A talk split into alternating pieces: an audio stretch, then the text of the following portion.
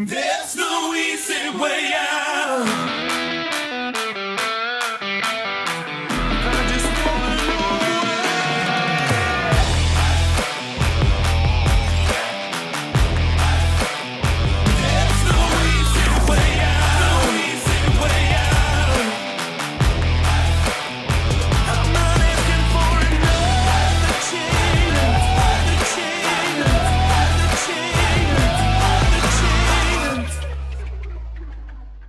Hey, everybody, welcome back to another episode of the No Easy Way Out podcast. My name is Tony Nash, and we are coming to you as always from the Woodworth building in beautiful downtown Owosso, home to my company, AZ Branding Solutions, where we help grow your brand from A to Z. So, we got a guest today that I'm pretty excited about. Um, you know him, you've seen him around the AZ place, uh, the AZ offices before, you've seen him on our vlog. You actually saw him interview me on episode 100, and we've talked about having him as a guest before. He's been on a few of our after hours episodes, but Dan Dameron is our guest today. Dan, welcome to the show, man. Thanks for having me, Tony. It's nice to be on the other side of the mic for a change. Yeah, normally he's behind the cameras and the production crew.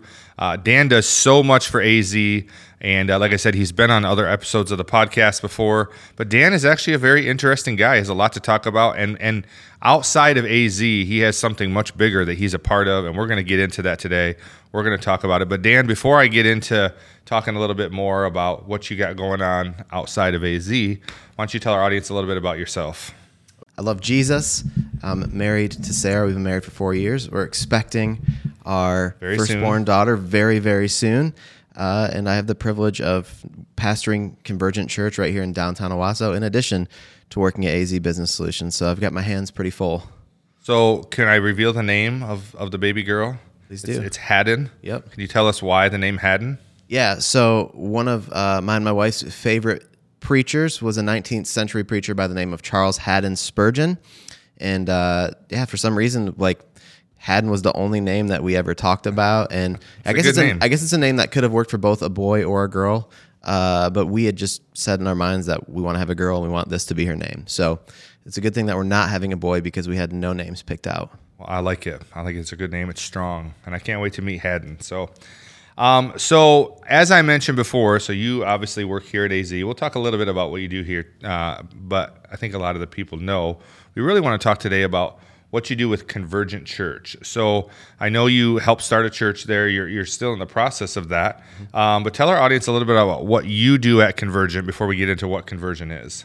Yeah, so I have the privilege of being the co-planter and pastor at Convergent Church right here in downtown Wasso, alongside Jameson Bibiak. And uh, Shout out to Jameson. shout out to Jameson. His name's going to come up later in the podcast, I'm sure of it. So we'll, we'll Of see. course. So, for those listening who don't know, what is a co-planter?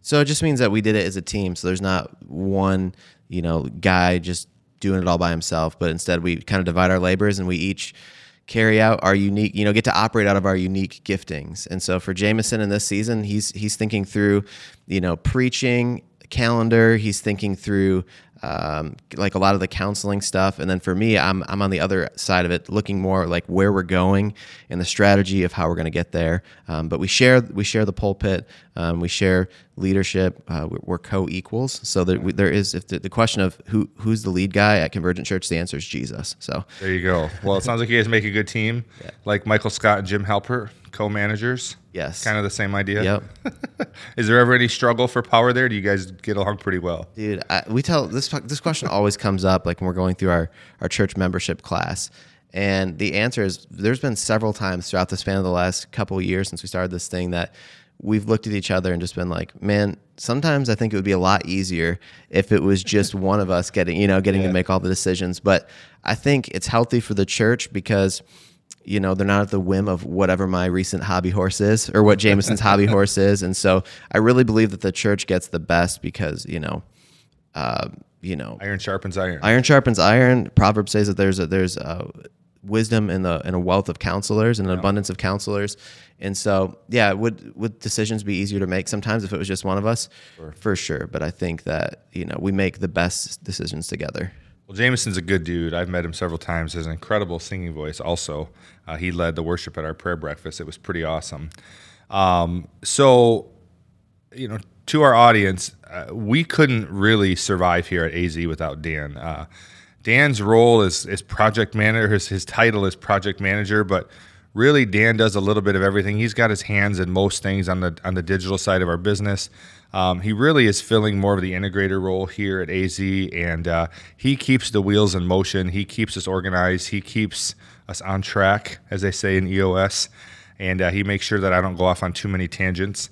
Um, but Dan's real passion, like when you talk to him, his real passion is Jesus, which I appreciate because that is uh, uh, my passion as well. Um, and one of the things we talked about when you started working here was, you know, you wanted to be able to have the flexibility to do this church plant. And, you know, Dan's very responsible about getting his work done, but uh, I know deep in his heart, his heart is with his people at the church there and with that work there.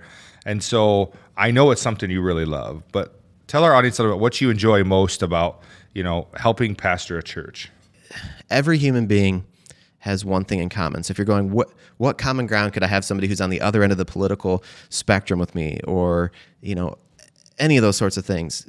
Every single human being, without fault, is broken and has been let down in some way because of sin, whether their own sin or somebody else's sin. And so, man, I think it's it's just the great equalizer. And so I love being able to enter that enter into that with people to enter into people who are struggling um, with their own shortcomings and, and trying to clean up the mess of their lives and i also you know love coming alongside people who've been on the other side who've been on the side of you know being hurt and and trying to understand how uh, a god who is uh, you know good and loving could let bad things happen Yeah. Well, if you can't tell, Dan loves people, and it's certainly not an act. I've been around him for two plus years, and it's evident in the way he is, even with our clients. Dan just loves people, loves to get to know people, and loves to help people. So you could have started a church anywhere in the world, but why Owosso?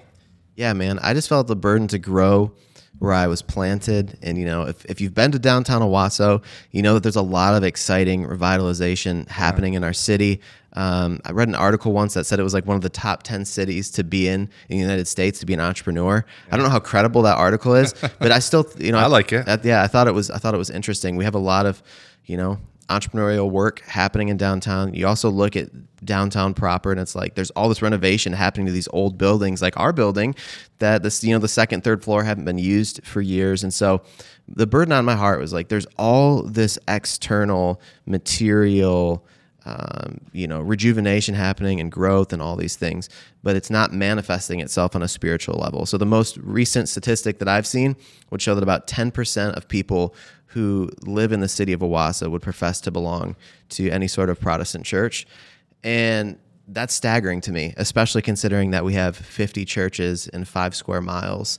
And so, you know, when, whenever someone's like, that's probably the most frequently asked question we get is why another church when there's so many churches? Yeah. And, and the answer is, is like, man, we just need more faithful churches because we need reach Everybody in Owosso's not going to church yet, so until everybody's attending, it's probably work to do. Yeah, man. And truth be told, at this present time, if every single person who lived in the city of Owosso became a Christian and got plugged into a church, we still wouldn't have enough seats to meet that capacity. Yeah. So, Yeah. So, you know, you mentioned there are a lot of churches in Owosso. I don't know what the number is, but I know in Shiawassee County there's there's a ton. yeah. Um, and a lot of good churches, a lot of, you know, some might say not good churches. I don't know if that's maybe up for debate, and we won't talk about that necessarily. But, you know, I always ask our entrepreneurs what makes their business different. So I would ask you, what makes Convergent different? Yeah, I I would say, man, over I don't know what the I haven't been I haven't been around that long. I'm only 31 years old. Um, boy. but I would say Young man. over the over the course of it, the last century or so, it's become like Sunday morning going to church is like a thing that we do. It's not who we are. And so I'd say what makes Convergent Church maybe different than some of the other churches is that like man, we love Sundays and we love gathering together, but we don't want to be a place where we just come and do something one day a week. We believe that the church isn't a building, it's not a place, but that we're a that we're a community. And so we're really striving to live that out where it's, you know, it's come and, and be known and live in community and have other people. There's like I think 59 or 60 one another commands in the New Testament. And so it's going like, yeah, let's let's come together and let's help each other walk those things out. I love that. So then, you know, one of the questions I like to ask our guests, again, most of you know this, most of our guests are entrepreneurs. Uh, but in the same spirit, you know, we always ask our guests, who is your target market? So let me ask you, who should come to Convergent? people who don't know Jesus and people who do know Jesus. I would say we started a church because there's a lot of people that don't know Jesus. Like we didn't start a church to try and reach the other Christians in the city, but certainly Christians are welcome. It takes Christians to make a church, right? Sure. Um, and so, yeah, man. I, I, but I would say our target market uh, is the city of Owosso. So we've got you know friends and family that are commuting from Genesee County or from the Lansing area, and and to that, I'm always like, man, you're you're driving by a lot of faithful churches on the way, and we'd love to help you get connected somewhere close to home because again, we don't we believe that church isn't just a day of the week. We believe that it's not just something that we do, but it's a people that we belong to. And so it makes it really challenging Yeah. when you live 40, 45 minutes away. So it's not uncommon for, for, for you to hear me say uh, th- things to people like, hey, you know, yeah, it's one or two things is going to happen here. Either you're going to be so kind of like connected in this community that you feel compelled to move your life here, or you're eventually going to get sick of us just talking about Owosso all the time and be like, I want to do something in my city, which I think is great. Go do that. Well, I love that you said, you know, you mentioned the, the church is, is not a building, it's not a place. The church is the people. And, um, you know, certainly there are some really good churches here in our community, but in the world we live in, you know, uh, Christians get a little bit of a bad rap, and I know there are a wide range, uh, a wide range of Christians. You know, in anything you go to, I mean, you go to a restaurant that's a chain, and sometimes you're going to go to a, a really good B Dubs, and then sometimes you're going to hit one, and it was just really bad. The the the wings were dry and you know small, and the service was bad. But then you're going to go to one, and it was just completely opposite. So the same is with churches. Mm-hmm. There are good ones, there are bad ones. The same is with Christians. There are good ones and bad ones. But one of the things I love about attending church, I mean, it's our favorite thing to do on a Sunday, is the the community, the the, the people that I get to ha- be friends with. When I go through a difficult time, there are a lot of people praying for me, lifting me up, sending me encouraging messages. Um, and so, in my experience, and I've been a Christian my whole life, man, Christian people are great. Like the Christian people that I know are kind, friendly, loving. And, and again, this isn't hundred percent. I've met some some some bad ones, but I would say the overwhelming majority of Christian people that I met that have had their lives changed by Christ are are great people. And uh, so, I would ask you, in, you know, from your perspective and, and working in a, in a church as a pastor, why do you think it is that you know Christians get such a bad rap? I think Christians get a bad rap because I think people perceive us as being hypocrites. To which I would say we're hundred percent hypocrites. Everybody is. Every everybody's a hypocrite. Um, you know, the the reality is that we are all fallen, fallible, broken people. And even though you know the the difference, I would say with the Christian is we identify that and go, man, I am fallen, I am fall- fallible, I am broken, I do struggle with this sin.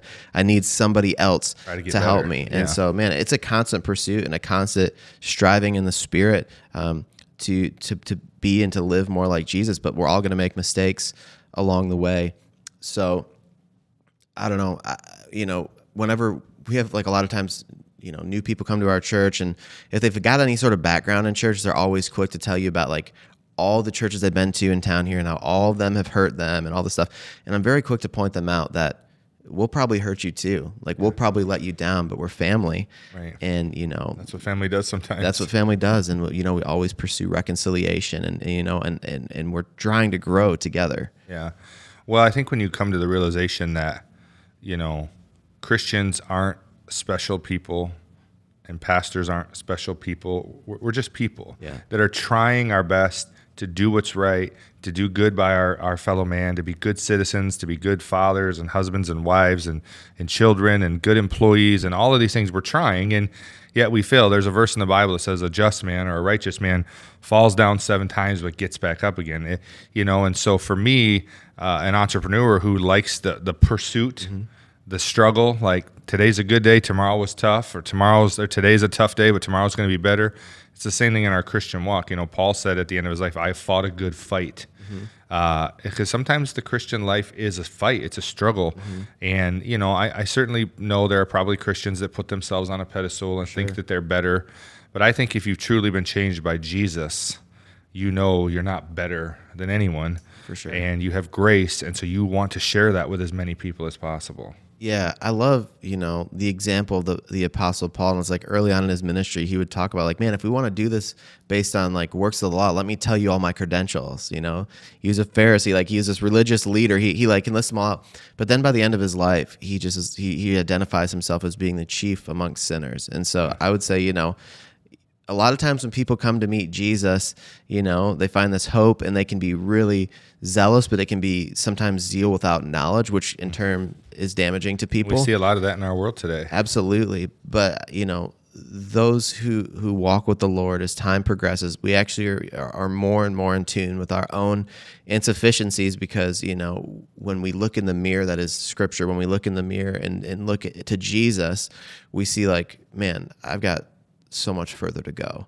Well, I you know I would say if you're watching and you just feel like you just don't like what's happening in the world today, it seems like things around you are getting worse. All you hear is bad news. If you're watching the media or listening to social or, or watching listening to media or looking at social media, you're bombarded with bad things that are happening and sometimes maybe it feels overwhelming. Maybe you're trying to be part of the solution, maybe you're just overwhelmed and stressed. But I would say the best thing you could do is, well, first and foremost, come to Jesus, but get connected with a local church. Um, you know, Emmanuel and and, and um, Convergent are two really good churches. Um, but get connected with a church in your community.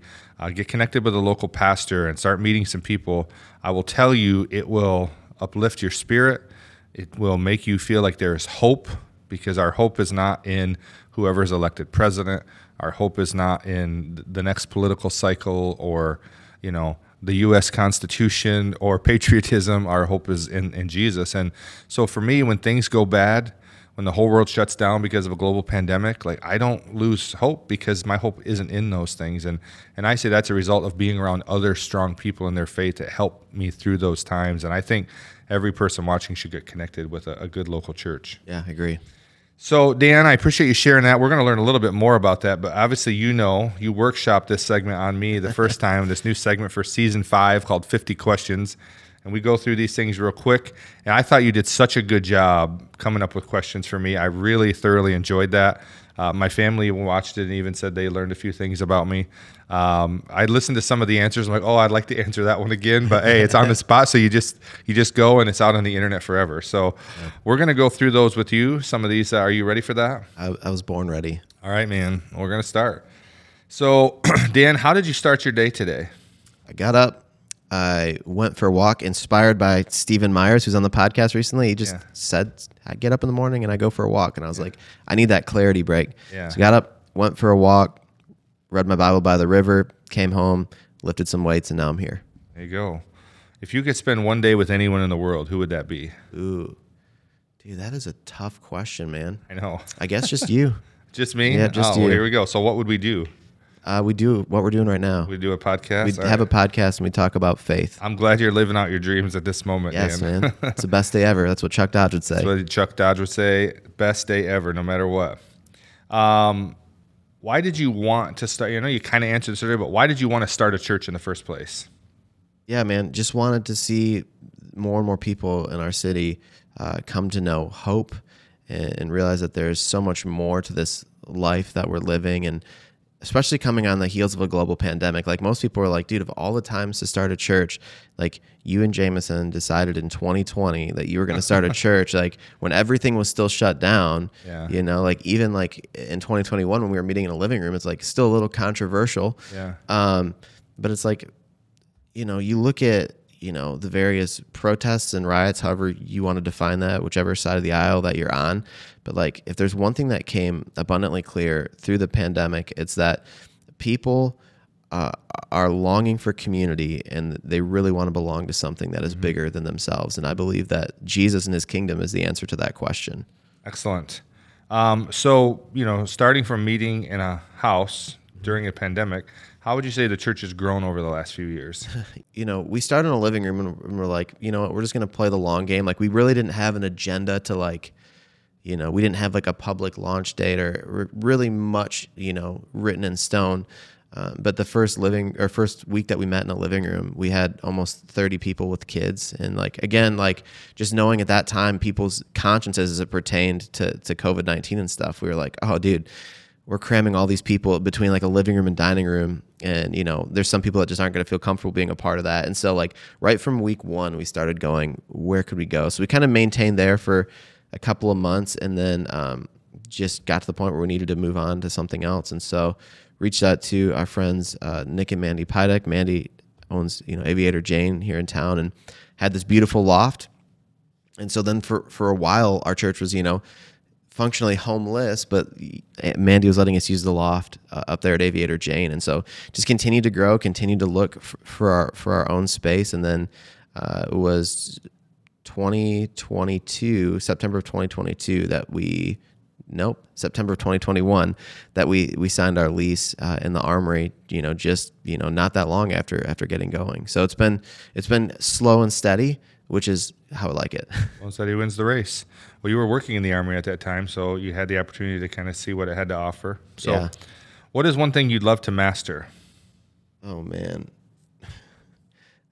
i would love to master anything I, I i feel like i'm somebody that does a little bit of everything Dabble. I dabble. I've got just enough knowledge to be dangerous, but like there's not one thing that I've really mastered. I should say in this season, I'd really love to master preaching. It's one of those things where I feel like the more that I do it, actually the worse I'm getting somehow because you get more aware of your idiosyncrasies and stuff. So I'd love to master that. Do you listen to your sermons? I do. Yeah. I, I I try and listen to a little bit of of every single one, and I'm always like, man, why were you talking so fast?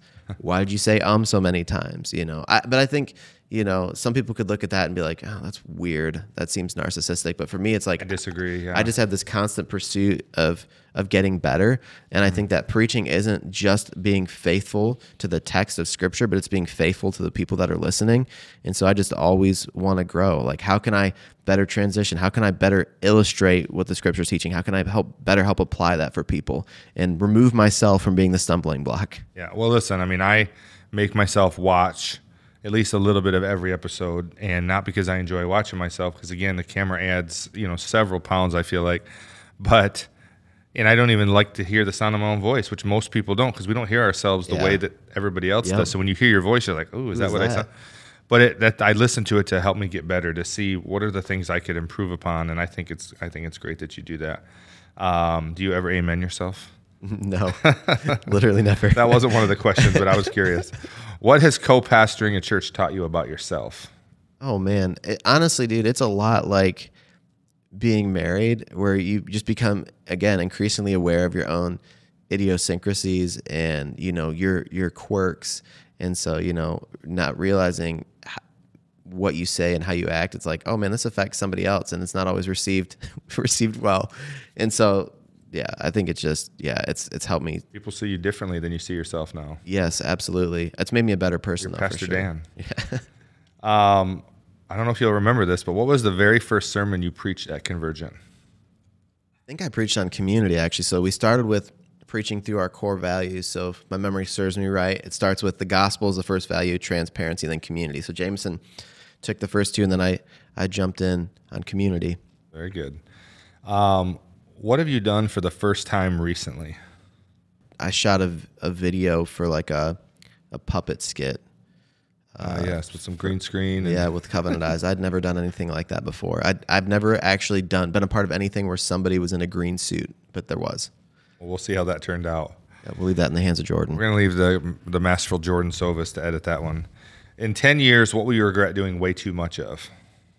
probably working you know like i'm always trying to find that balance of like you know how can i just be faithful in each sphere of my life and so it can be really easy t- for me just to get you know restless and just always want to put my hand to the plow um, when i think my you know my greatest regret is just going to be having not spent more intentional time with people If you could resurrect one person from history and place them in today's world, who would it be? I mean i'm naming my daughter after him so probably charles haddon spurgeon All right. What's your favorite thing about Owosso? Uh, I would just say that a lot of the people in Owosso have ownership. Like take the responsibility. I mean, there's always going to be people on the sidelines that are just going to, you know, passively critique everything that's happening. But there's a lot of people in Owosso who are just wanting to get into it and to get their hands dirty. And you know, I lived prior to moving back here, and when I started AZ, my wife and I had lived in Indianapolis very short for a short period of time, and it was just so radically different to be in a city that large, where it's like nobody. There's no place like home. Yeah, and just a lot of people that I'd meet just didn't seem really engaged in in, in making the difference um, as far as like in a government level and stuff. And so, you know, yeah, everyone here just just just owns their stuff. You know, people see trash on the street, they pick it up. What is the strangest nickname you've ever been given? I don't I don't even know if, what nicknames I've been giving. I'm not like you. I don't have you know I don't have a million, million nicknames. I'm not. I'm not the brand daddy. Uh, Thanks, Casey Lambert. I don't know. Michael, I feel like Michael Masters used to call me Danner. Danner. Uh, Shout out to Michael. Yeah, I'm sure Casey's probably called me one too, but I don't remember what it is. Danner. I remember Danner. Um, what do you think is, in your opinion, is the most important quality that a pastor should have?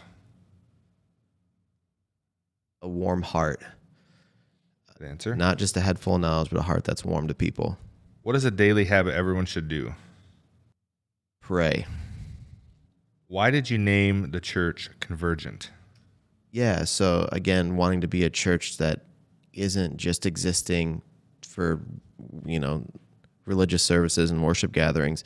The word converge means to incline towards one another around, you know, a common idea or principle. And so the idea for us being that like Jesus is our converging point. Like you get people from all sorts of different walks of life. Again, faith backgrounds, no faith backgrounds, all sorts of different struggles, different socioeconomic places, but yet here we are, you know, converging uh, and really inclining our lives towards one another. All right, I love that. So, if you had to name it something else, what would you name it? Dude, I was actually thinking that's so random because I was actually thinking about that this morning, and I was like, what, what, you know, what would I have, you know, I have no idea, man. And I didn't even have anything to do with that. Jameson actually picked the name of the church, and I was like, that's great.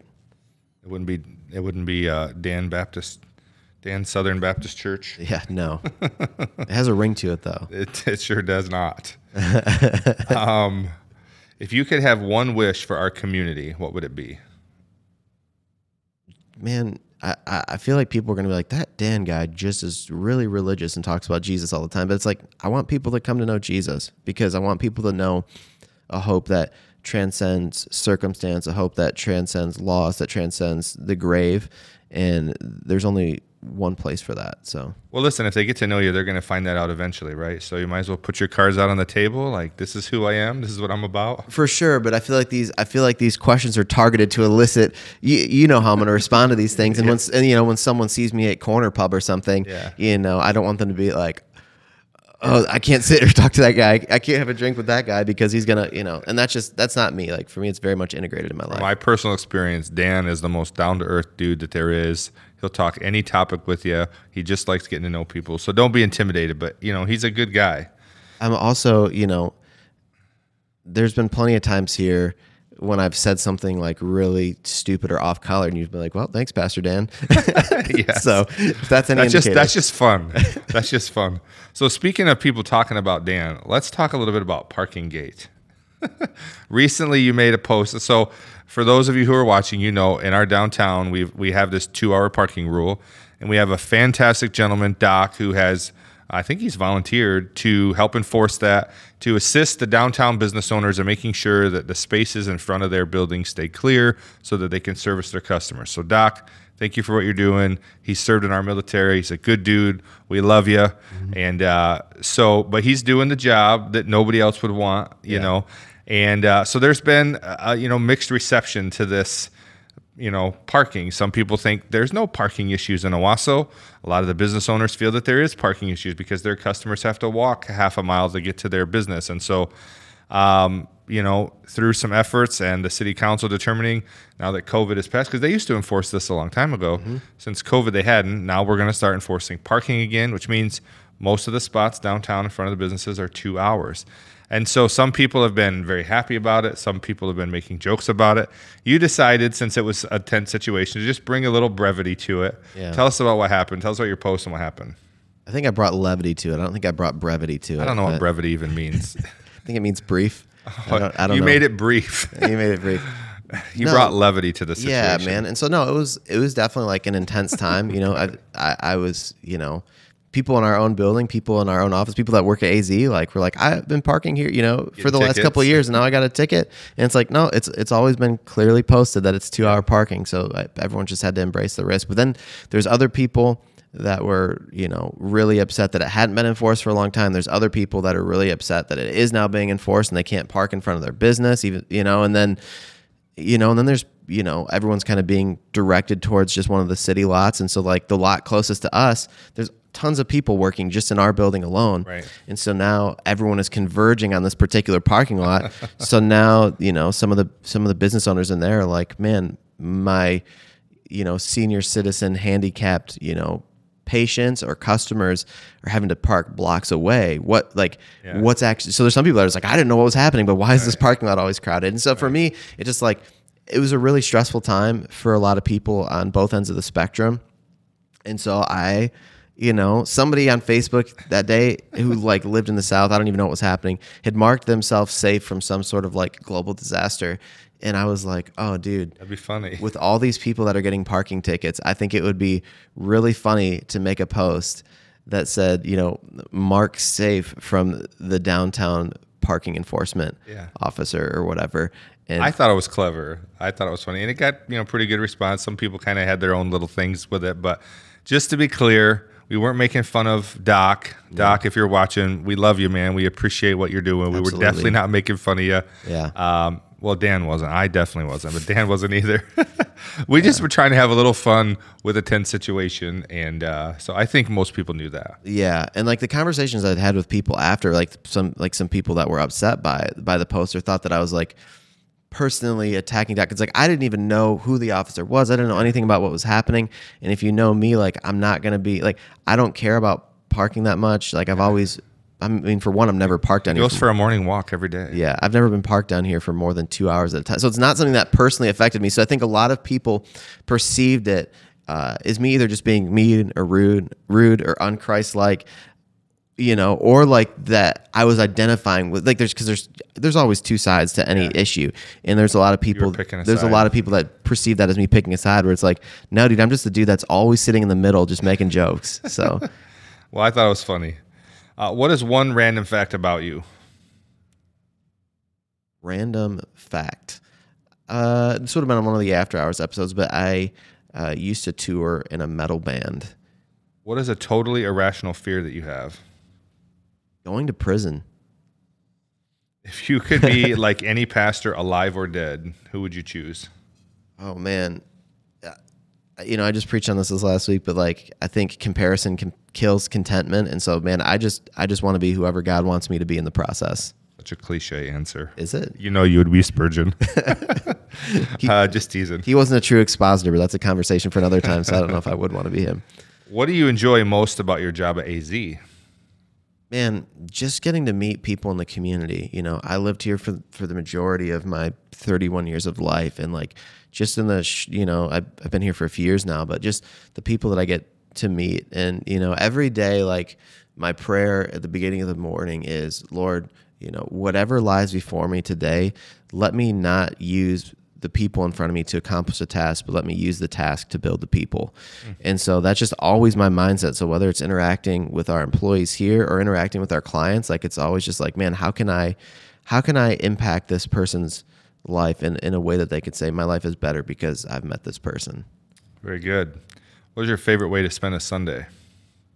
Favorite way is to spend uh, Sunday at church, go out to lunch afterwards, and then I like to nap for like two or three hours at a time. Some people tell me that's just sleeping, but I still will argue it's a nap. A nap, for sure. Sunday afternoon naps are the best. Um, describe yourself as a kid. uh, painfully timid and shy. Uh, so much so we had a, a guy who was my youth pastor when I was in middle school recently started coming to our church, and I was like, you know, I was like, oh man, yeah, I haven't seen you in you know 15 or 20 years or whatever, and he was like, yeah, man. I heard you were pastoring a church, and like I just I couldn't believe it, and just had, to see it for my own eyes. Um, what would you? What advice would you give to your 16 year old self? And there's there's so many things i feel like recently though it's been more or less like don't waste your youth. Like be intentional with the time that you have. Be intentional. You know, I'd be, I have more things to say to my 20 year old self probably than my 16 year old self. But just you know, just just be intentional and and and don't just think about uh, today and what I want to do, but like think about the long game and think about you know really really where you want to go with life. They say youth is wasted on the young. It really is. Uh, what was one thing you loved about school and one thing you hated about school? I've always loved being, even though I was really shy and really timid. Like I've always loved being around other people. Like even during the pandemic, like I'd go stir crazy and was like, I gotta go hang out with Nick and John at Foster's and Yeah. you know make a really long coffee order. Um, but the thing that I hated was was always the schoolwork. Like I've always struggled on on on like the academic side of things. Like I'm just I'm the person that's kind of like just show me how to do it and I'll do it. Same. But What is your favorite Spurgeon book? Oh man. Uh, I don't really, he, you know, he didn't write a ton of books. Um, More commentary. yeah, like he, yeah, he had like the Treasury of David. It's a lot of his sermon books. Um, I think one of my f- favorite ones, probably, yeah, probably just his autobiography, just to hear it from from himself. Um, when is the first time that you truly felt successful? I think, you know, when I was in high school, I was playing in bands and I had all these aspirations of like, you know, if, if you're if if you ever have access to a Corona High School yearbook, if you're ever at the school or something, you look back to like, you know, there's like a, a band page, like local band page.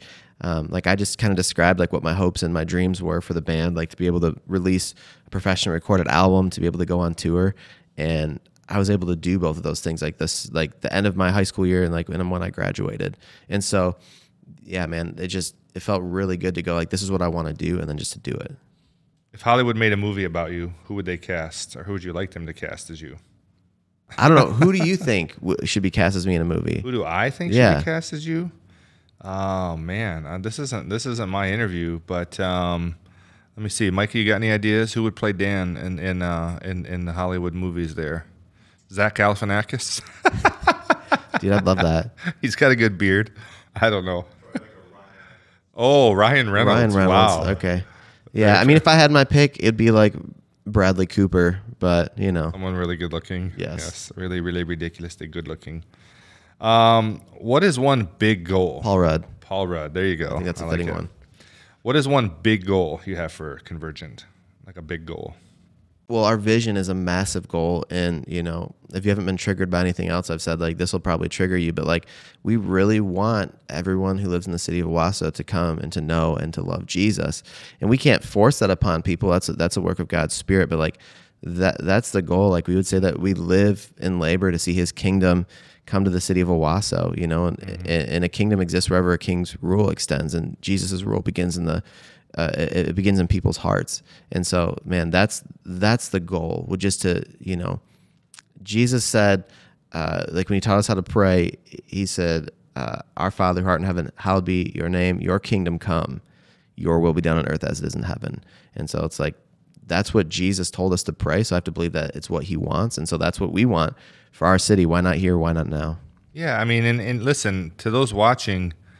If you had the cure for cancer, you'd want everybody to know about that. If if you found a way that everyone could live, you know, rich and wealthy, and it was easy, you'd want to tell everybody about that. And as a Christian, we feel like, you know, we've unlocked the key to true joy. The Bible talks about joy unspeakable and full of glory. I mean, you can't even really describe it, or peace that passes all understanding. Like when you have something like that, uh, we'd be a selfish people to not want to share that with others. And again, never want to force it on somebody, but man, we want to tell anybody who wants to know, like, this is real. This has changed my life. And so if you see Christians like trying to tell you about it, it's because it's something that means a lot to them and they, they want it to mean something to you. But during um during parking gate i had i had somebody i had i mean i had I, like i said a few different people kind of reach out to me with, with with some negative critiques but it's like you know the like one recurring one is like i thought you were trying to build community how is this building community and i was like dude just wait until people learn that i want everyone to meet jesus and there's going to be a lot of people that don't want to be around me like that's gonna yes. but at the end of the day like i don't want the parking thing to be the stumbling block i want it to be Yes. you know my faith in jesus so that's my bad so you said you used to be in a metal band. Yes. Who is Dan Dameron's favorite all-time metal band? Oh, dude, uh, you've probably never heard, never heard of them, but they're they're called August Burns Red. I have not. What was the name of your band that toured? People are gonna go look up stuff on YouTube now, man. uh, it's called Bring Them Low. Bring them low. If you had an unlimited budget, what would one upgrade you would make for the church? Yeah, probably just being able to own our own building at some time. But I also my conscience is conflicted because again, like, you know, we don't want to be people that are just glued to a building. I'd rather have people meeting in homes. But if I had to boil it down, that's probably it. What is your go-to order at Johnny V Smokehouse? It's one of our favorites here. It is the pork tacos, dude. They're so good. They every time I eat them, they get better. And I was telling my wife this the other day. I was like, no offense to you, but like I have never had something this incredible in my life. Wow, that's tough. Um, so I know you mentioned that you did earlier, but I, I, the question was: Is it true that you once had a recording contract? So we know the answer because you already told us. But what? Tell us about the recording contract. Yeah. So after I graduated high school and the band had, you know, we professionally recorded an album. Like for a long time, like my goal was like, that's, I wanted to make music my career. And so we just started shopping around with just some smaller record labels and just sending it out to whoever we could, we could get it to. And so we ended up landing with a, with a company, a record company that I don't think they exist anymore, but they were called Raging Storm Records. And so, I mean, they were willing to, they were willing to take a gamble on us. Yeah. And, uh, you know, we're very accommodating. So that was cool. I just figured out who's going to play you in Hollywood. Who? Jack Black, um, School of Rock style Jack Black. That was what Legend that's of the what was Rent. that was like what was in my head, but like He doesn't look like you, but he's also like super charismatic and doesn't act like me at all. that's so true. But he's a good actor. He could play you. Yeah. So Dan, sometimes we tease you around the office about your frequent order of a turkey on white sandwich. Who has the best turkey on white in Owosso? Oh man. That's easy. Jersey Mike's. They're the new they're the newest cats in town, but they've got the best turkey on white. All right. How long after you started working here did you begin to notice the frequency of my mentioning that I worked in the hotel industry? Dude, it was right at the beginning, man. I, Like, like literally right at the beginning? like I don't maybe I mean maybe it took like a month, but after listening to a few like being part of a few different podcasts and, and hearing the interactions with with people, I was like, oh okay, yeah, that comes up, you know, Comes up a lot. comes up a lot. if you had to des- if you could describe your job here in 5 words or less, how would you describe it? Controlled chaos. That sounds about right. Um, if you could broadcast a message to the entire world right now, what would it be? yeah, just I kind of alluded to it earlier, but just like the reality that like everyone is is broken to some degree, and that the only remedy for that is Jesus, is the gospel. Um, you know, we're powerless to clean ourselves up. You know, you think about your kids, you know, they make a mess somewhere. Heaven forbid it's the bathroom and like they trying to clean it up with their hands the best of their ability and just smear everything around and make it way worse than it began with. Like that's our story and our brokenness. Like when we try and look within to find healing or to fix ourselves, like it, it just always leaves us wanting for more. And so I've man, there's one message I could broadcast. It's just the good news that Jesus came to this earth and lived the perfect holy life, you know, never sinning in thought, word, or deed. He did that as our substitute in our place and ultimately went to the cross. You know, the Bible says the wage that our sin affords us is death. And because of God's great love for us, He didn't even withhold His own Son, Jesus. And Jesus came and took the beating, took the mocking, took the being crucified and ultimately killed uh, for our sin um, so that we could have reconciliation with our Heavenly Father. What is your proudest achievement? probably planting Convergent Church because it's something that I felt called to for over a decade. And, you know, to see something like that, you know, that you've desired for so long, that you've just committed to prayer for so long, that you've worked to for so long come to fruition is, is huge. What is something important that you've learned in your life that could help others succeed? Just knowing that like Jesus paved the way for you that you couldn't pave for yourself and that, you know, it's not about how hard you try, it's actually about surrender. Love that. Love that. It's a great answer. Uh, in your opinion, what sets successful people apart from unsuccessful people? Hard work. What's your advice to someone who wants to start a church? most of the time now when people start a church it looks like starting a gathering and then assembling a group of people to kind of do the work of ministry and then years down the road engaging the city but the biblical pattern was actually engage your city first and as you're reaching people with the gospel they become your core team they become your small group and then from there you launch a gathering. And so i would just say man pray about it and then start engaging your city today. Like that's not an after effect. Like that's actually where the, the, the work of church planting begins. It starts with engaging your city. The gathering comes much longer after. With everything going on in your life right now, what makes you most happy these days? man, just spending time with my wife and, you know, trying to savor, Getting ready for Haddon? yep, savor every every memory along the way. In today's fast paced and constantly evolving world, how do you think the role of the church and the pastor has changed? And what challenges does this present? I mean, I think what the church and what the what a pastor is today is, you know, a lot different than what we see in the New Testament. And so again, in the New Testament, it wasn't, you know, the New Testament church, they didn't have buildings. They didn't even, you know, necessarily have these long Sunday gatherings where somebody would get up and, you know, lecture or preach for, for 40 minute increments of time or, or however long.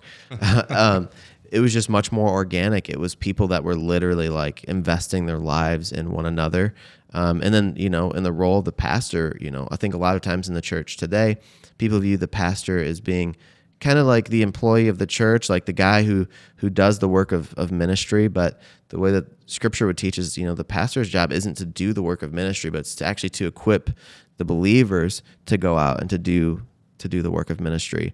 And so I think, you know, those are two things that have rapidly changed. But, you know, I would also say that I think it's been many of our pursuit to try and get back to some semblance of, of what we saw in Acts 2. How do you approach the task of delivering sermons that are relevant in today's world and and uh, in modern context? every portion of scripture is all about Jesus. Like it's either explicitly about Jesus or it's a shadow that's looking forward to the redemption that, you know, that Jesus would bring.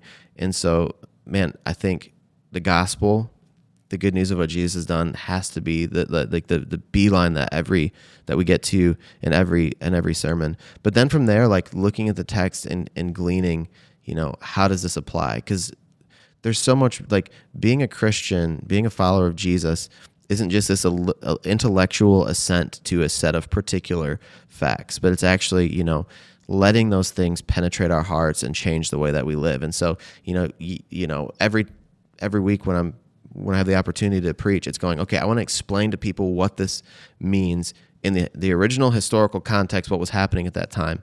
But then I want to find a way that I can illustrate it to like they can understand it in terms of like how this would work in today's society mm-hmm. And then help them apply it. Like what are the implications that we can draw from this text that that we can actually apply in our lives today?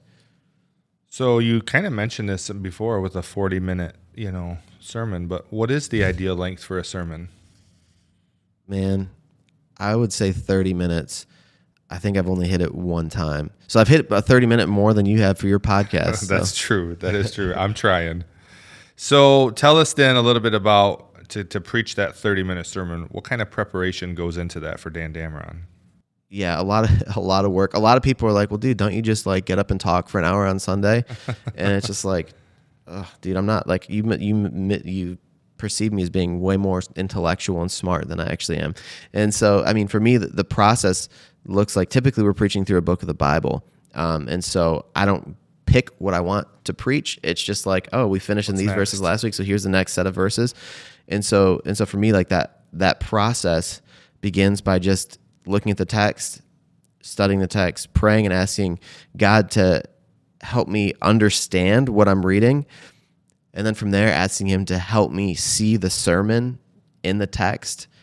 You know, what are the points? You know, what are the, what's the main emphasis? What are the subpoints? Uh, what's the application? And then, you know, praying and asking Him for, to prepare my heart to preach. And then from there, I, you know, I spend time, I actually start with writing my introduction and writing my conclusion first because I think that's where a lot of people make a mistake. And so making sure that that's cohesive, and then I build out all those points fr- from my outline, and you know, but it's a several day, several hour process. It definitely is. You you put a lot of preparation into your sermons. I know that uh, just from observation. So, Dan, you made it to question number fifty here. The last question is: What can people expect when they visit Convergent? uh, they can expect to be embraced wherever they are on their journey. We're not in the business of, of trying to fix people. Uh, we don't believe that's our job, but we believe that that's the job of the Holy Spirit. And so I think, you know, Billy Graham said something to that extent. He's like, you know, it, it's, it's God's job to judge. It's my job to love. And so, man, they can expect just to, to be loved on and, and to be, you know, met with open arms. Well, Dan, you did it. 50 questions. Studio Studionics, round of applause. I feel like we know pretty much everything about you. Um, but I think you're going to challenge that because we always like to do a little game with our guests. And when you were on uh, the after hours version of our podcast a few years ago, we used to do this segment called Two Truths and a Lie. And you stumped us all. I don't think any of us got what the lie was. Um, and so we've asked you to come back and give me another opportunity to figure out what is the lie. So you've come up with two new truths and one new lie Yeah. that you're hoping that I won't know. So you're going to read those out loud, and I get a few questions to ask to try to deduce what is the correct answer. So, are you ready? I'm ready. I'm ready. All right, man, let's do this. Let's hear it. Give me your two truths and a lie. All right.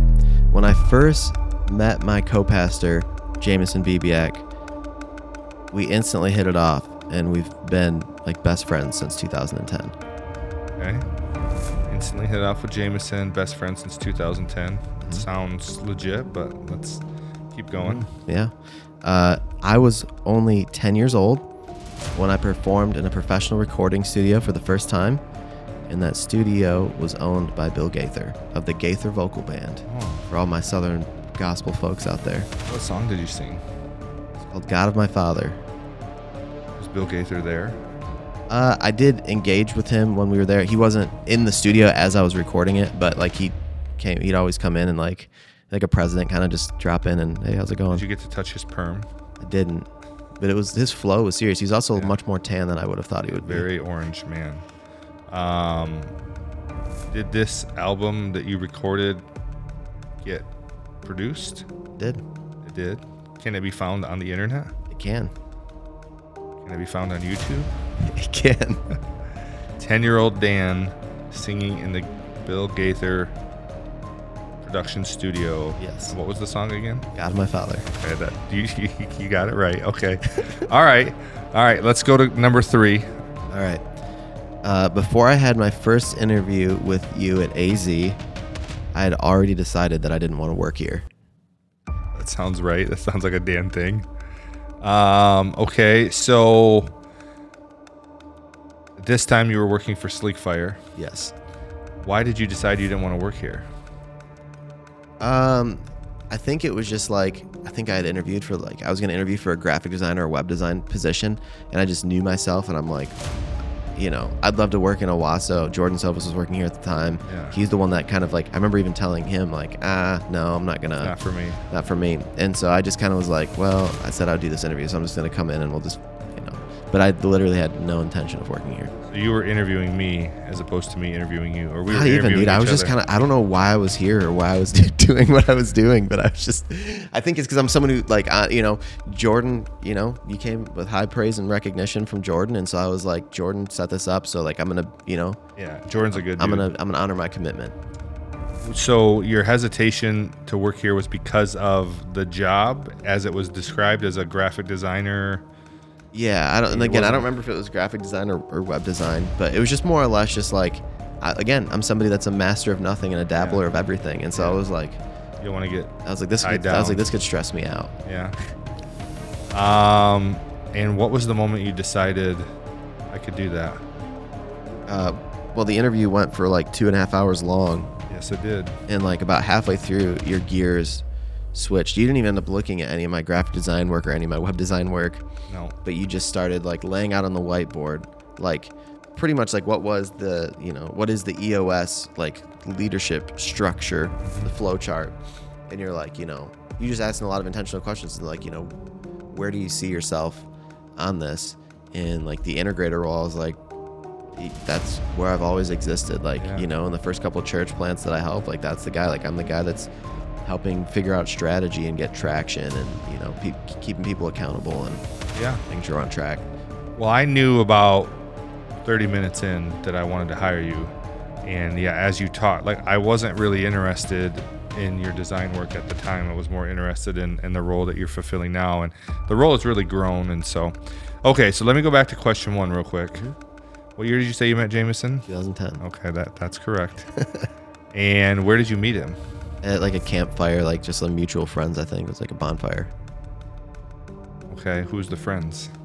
They were a couple of ladies that we knew. Oh, Yep, you guys was this was single Dan and single Jameson?